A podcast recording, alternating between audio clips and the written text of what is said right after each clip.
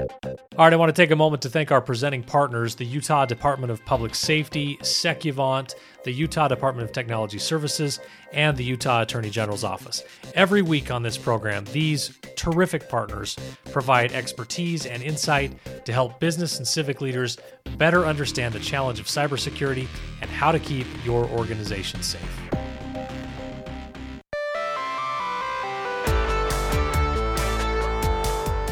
Valcom gets IT right. Whether your business is a startup or an enterprise, the Valcom team has the experience and the tools to make you more effective at what you do.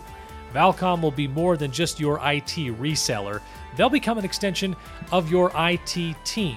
Find out more at vlcmtech.com. That's vlcmtech.com. Secuvant is a leading network security company specializing in creative, customized solutions that meet the needs of small and medium sized businesses. They offer a wide range of services from managed security and virtual CISO consulting to cyber risk advisory and data breach recovery assistance. No matter what your specific security requirements may be, or what your comfort level with IT is in general. Secuvant will map your cybersecurity program to the business areas that are relevant to you, including brand and reputation, legal liability, intellectual property, business disruption, and so much more. For more information, call 1 855 Secuvant or visit secuvant.com. That's S E C U V A N T.com.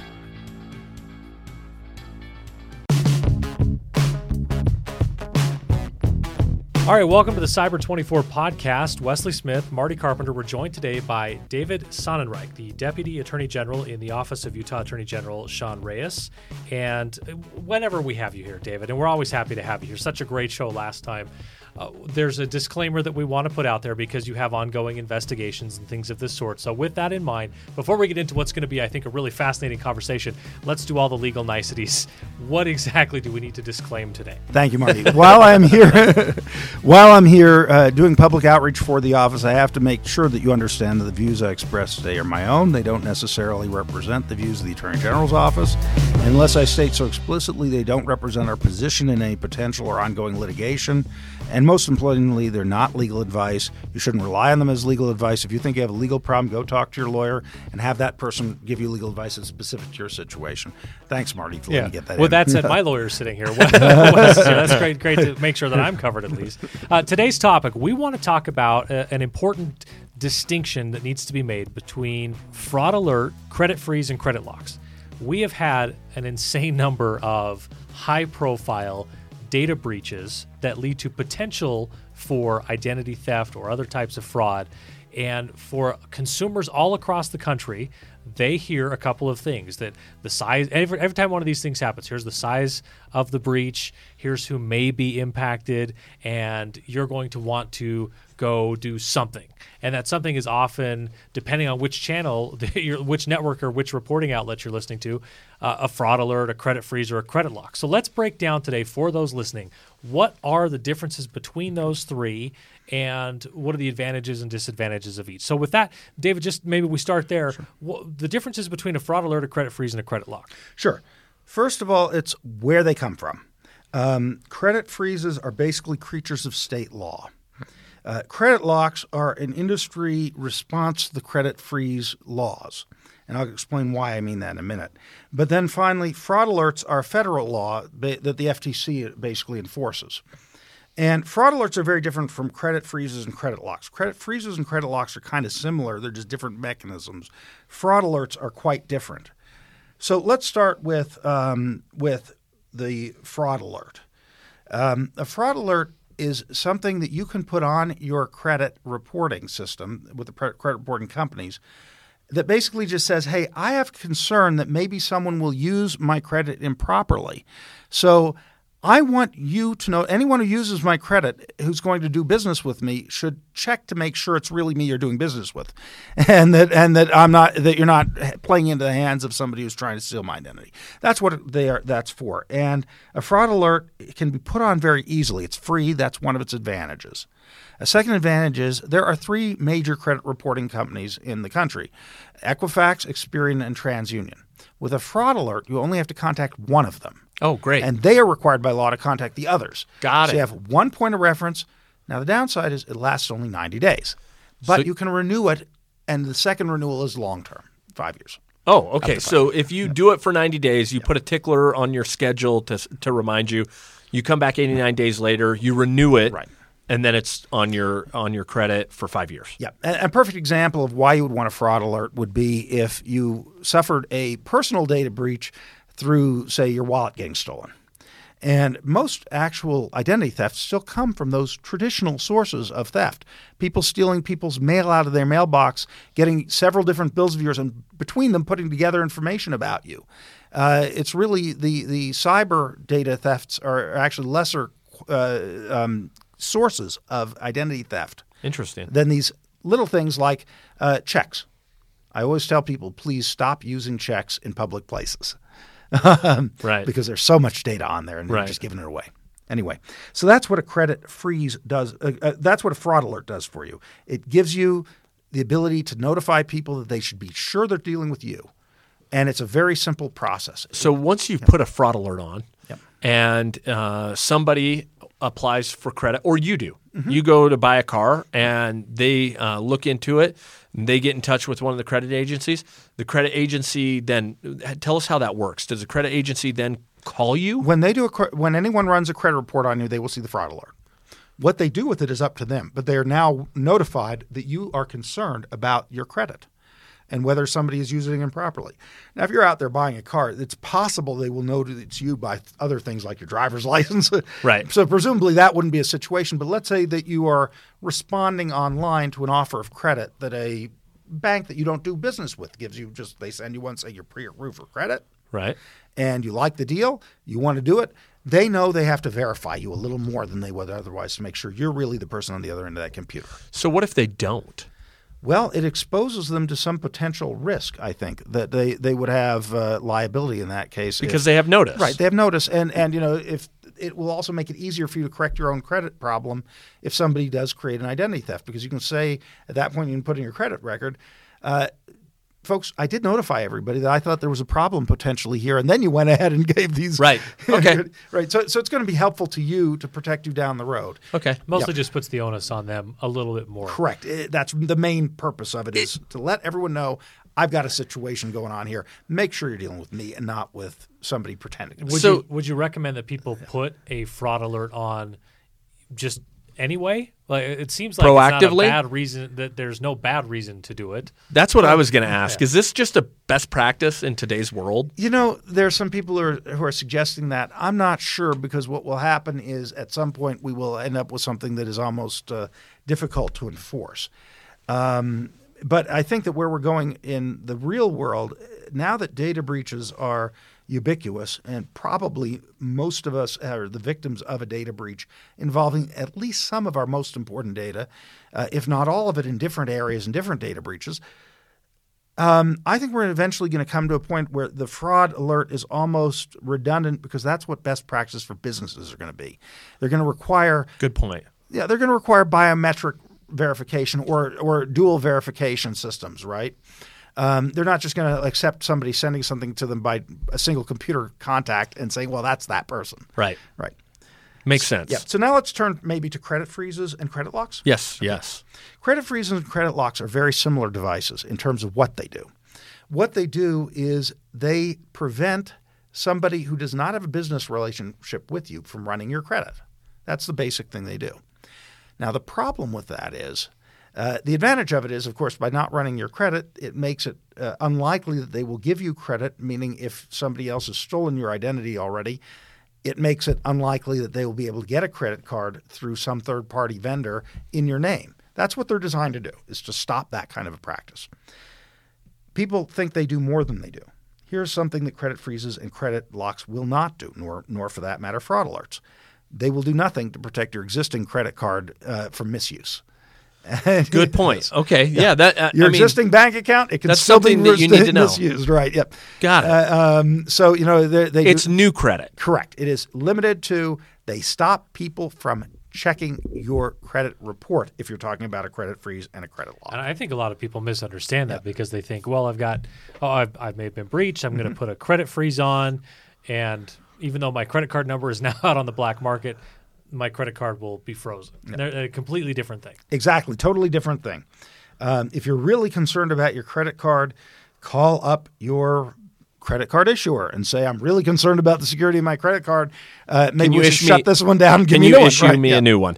Um, what about a fraud alert? What does a fraud alert do for your existing credit, a credit card? Nothing. Does that tell Nothing okay, at all. It has no no benefit really, except for the fact that it is possibly helpful. Again, if you if you are actually if somebody is using your credit card improperly, I would rather be able to say, "Hey, folks, see, I sent a fraud alert to uh, to the credit reporting services. I knew I had a problem, and I found this set of fake charges on my card two days later." I've been on the ball on this thing, and it'll help maybe smooth over the process. Of course, with credit cards, you have, you have a certain amount of protection against unlawful charges, but at, s- somebody does pay for those. Right. Yeah. of course. Of course. Okay. So that's the fraud alert, uh, and then and then the credit freeze. And did you mention that the credit freeze is a uh, creature of state law? It is. Credit freezes are based on state law. Every state does them slightly differently. Um, for example, the amount of fees that can be charged uh, changes. And one thing about credit freezes and credit locks, you have to get them for all three companies all the time. Good. Good distinction. So you have to you have to go to Equifax, Experian, and TransUnion, put them on. If you and it will to cost you money. It, it depends on the state. okay. Uh, Utah has a reasonableness standard. Usually, that's ten dollars to put it on or change it or remove it. And um, and for both, right, ten dollars to change it. So that's thirty dollars then. You can go- to put a credit freeze on if you use all three, Exactly. and then thirty dollars to remove it. If you're looking for a new credit card or you're looking to purchase a car or something like that, and then if you want to put it back on, another thirty dollars. you're getting the picture. Got it. And um, of course, there are, that's that's one problem right there. Is you're dealing with three entities and you're constantly have to put on, take off, put on, take off. Right. Now, the state laws vary in terms of the mechanics involved, how exactly you do those things. So, what the industry did is it came up with these um, credit locks. A credit lock is basically the industry's response to credit freeze statutes. And what credit locks do um, is they are apps basically. And uh, right now, TransUnion has its up and running, and the other two are almost up and running. I think Equifax is going into place in January, if I recall. They've been busy with Yeah, other stuff. they're very busy with other stuff. That is, that, yeah, nice yes. Marty, but they're being they're also being very clear. This is coming. You're going to have an option, so you don't have to necessarily. Yeah, this may be a better choice for you. It still functions the same way. Basically, they keep new people looking into your credit from getting credit reports. Uh, the difference is that instead of using a variety of patchwork of state law based uh, how to mechanically do it, whether you have a PIN issued to you or whatever, they're doing an app and it's supposed to be one system for their entire for all of Equifax, uh, regardless of where you are in the country. And you should be able to both go on and off instantly. And I don't think they charge you for going on and off. I think the different free schedule because it's easier. Um, some states have set free schedules, and some don't even permit fees for uh, credit freezes. So the credit lock technology is going to be a simplification of the credit freeze, but they still work the same way. And one other point I want to make about this is they do not prevent your existing um, creditors from obtaining new credit reports on you.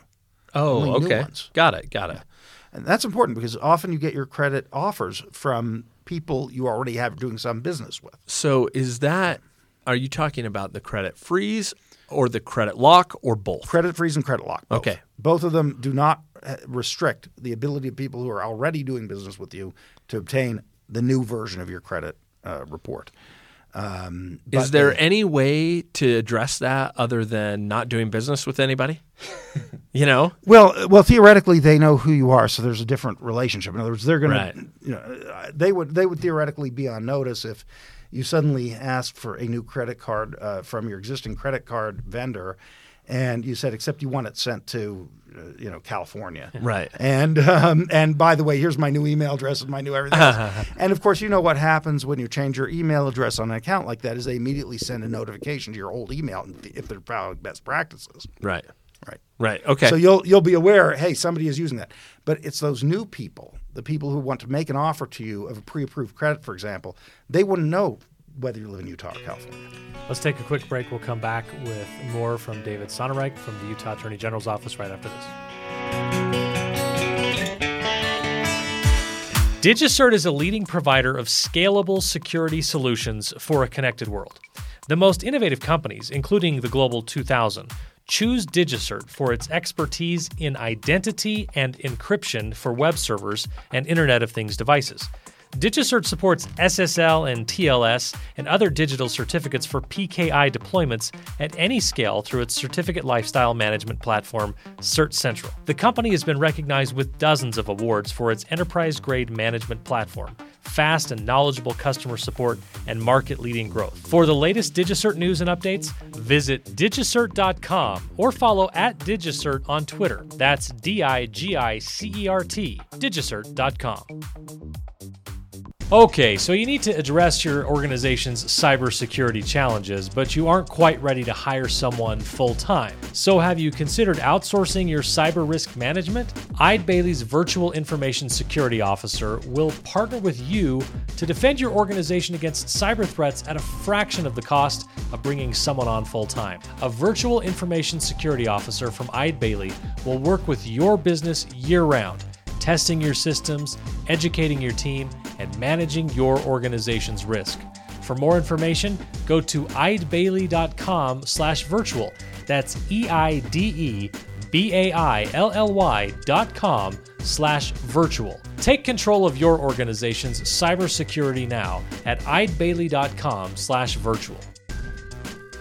So, your employee who's worked for you since day one opened an email attachment that wasn't safe, and suddenly your IT department is working overtime to get everything back on track. Sadly, most ransomware attacks are delivered by either spear phishing, spam, or socially engineered campaigns open from inside your organization. Your data is only as secure as your weakest link, and your largest attack surface happens to be your end users. To solve the problem, you need Sophos Phish Threat, an easy to use, customizable phishing attack simulator with training for your end users. Phish Threat allows you to simulate phishing campaigns, push trainings, set up email reminders, and quiz your end users, all while your IT department receives top notch reporting to give you insight into individual, departmental, and company wide performance ratings. So let Valcom and Sophos help you create a culture of careful clicking with Sophos Phish Threat. Visit vlcmtech.com slash Sophos. That's vlcmtech.com slash S-O-P-H-O-S to learn more and request a free trial.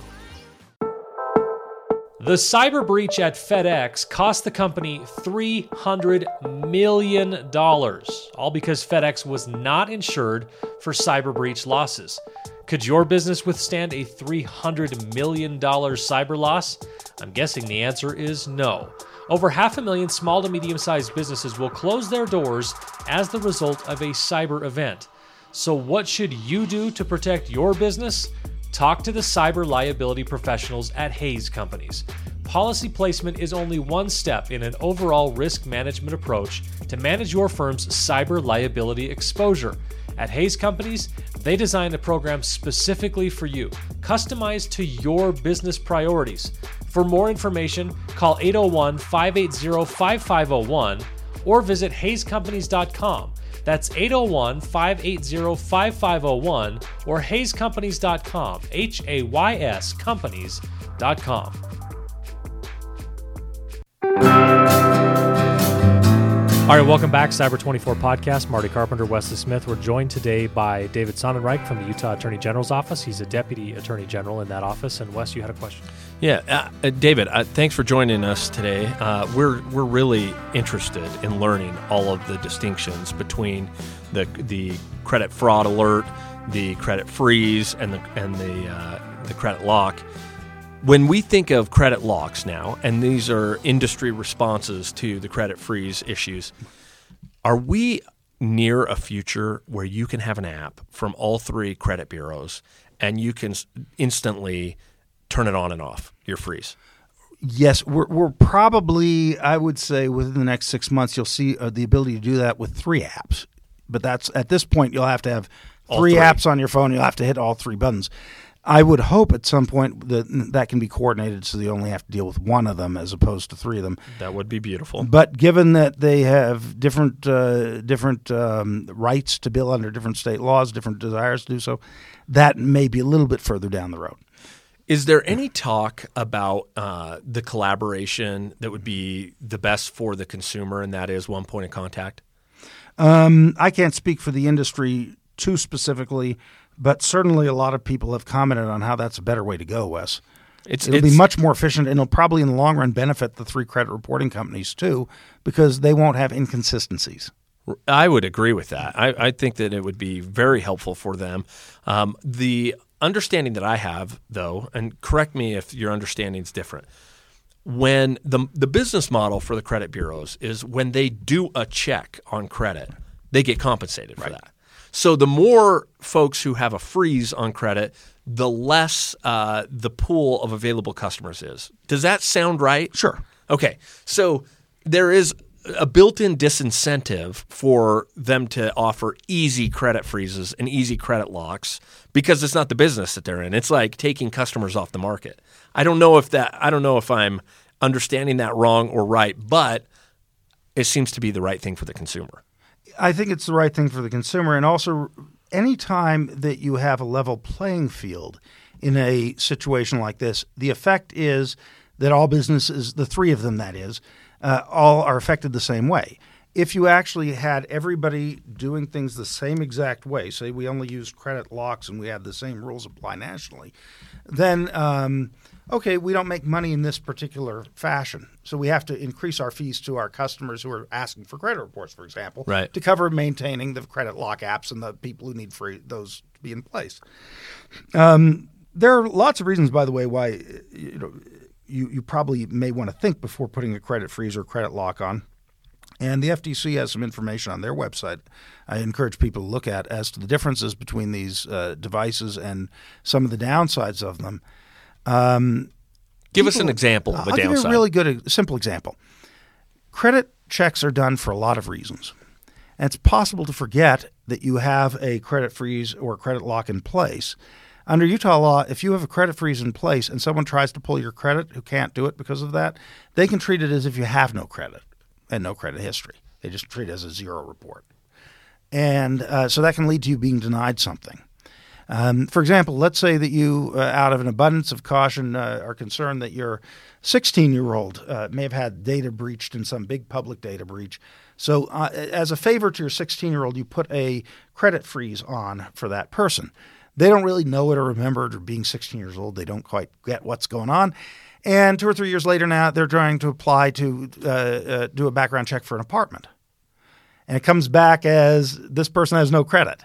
Um, and there's a, a freeze on it for some reason. Uh, that could be a reason why they're denied the apartment, or maybe the, the landlord simply will simply say, "Oh, we need a, a larger deposit than we thought from you." Right. So that's a real life situation where you might not even know that the reason was that you'd forgotten that, or this kid didn't know that there was a credit freeze. David, tell us: are, is there any action at the Utah level to create these locks? Do you know of of anything that's happening right now on that front? Well, what I can say is the locks are being put in place. The industry is creating the credit locks. I think there are people looking at the question of whether we can use the credit lock technology as a substitute for these divergent state uh, credit freeze laws uh, to allow for more uniformity and a, and a simpler experience for consumers. When we learn more about that, well, I'd be very interested in having you back on and, and talk about that uh, more openly. My opinion is that the future includes being able to navigate these with more ease, and that c- consumers will demand that as their information is exposed more and more. Well, I couldn't agree more, but I do think we have to be cautious of one thing, and that is the uh, credit freeze laws, including Utah's, allow you to get a credit freeze put on even if you're not computer literate. And one of the concerns we have is there are populations that are not computer literate, and um, so we want to make sure that whatever technology is used, uh, there is a a physical backup, a way that you can send a letter into somebody, verify who you are, and that you want to have this protection placed on your account, uh, and then can handle things by phone, for example. It, it seems actually that's a great point. It seems like the most vulnerable population might be the population that is not technologically literate. That is absolutely right. Um, when I talk to elderly, for example, one of the things I, some elderly people are not as computer literate or as interested in it, and they'll say, "Well, why should I have a uh, why should I have a, a computer bank account set up when I can walk down to my bank and get a, a statement anytime I want as to what my current balance is?" And I say, well, one good reason is because if you open up your own, no one else will open up one in your name. Um, Right. So, so there are reasons to do it. But the point is, these vulnerable populations usually need help with those things. That's a great reminder that there's some nuance to this legislation and that working with the credit bureaus will be really important in getting this right. And and there are uh, some details that the average person might not understand, might not know. So the right way to do this is collaboratively to figure out with both the businesses and the consumer represented, uh, the consumer representatives as well as uh, policymakers to figure out where the right landing spot is on this. Absolutely. David Sonnenreich is the Deputy Attorney General in the Utah Attorney General's office. David, thanks so much for spending some time with us today. Thank you for having me on uh, Cyber 24. All right, before we go, I want to thank our presenting partners Secuvant, the Utah Department of Public Safety, the Utah Department of Technology Services, and the Utah Attorney General's Office. We also want to thank our distribution partners at utahpolicy.com for helping spread the word. We recorded today's episode at the University of Utah's Kem C. Gardner Policy Institute. They're helping Utahns make informed decisions. We remind you to visit our website at cyber24.us. That's cyber, the number two, the number four, dot us, where you can find more episodes of this podcast as well as some other helpful information. You can follow us on Facebook by searching Cyber24. We hope you'll follow us on Twitter as well at Cyber24 underscore. And don't forget to subscribe to our podcast wherever you may be listening to this podcast. Apple Podcasts, Google Play, or Stitcher. And of course, we want to thank our sponsors Valcom, DigiCert, Hayes Companies, and Eide Bailly. Please support them the way they support our podcast. Thanks for listening, everyone. We'll see you next time.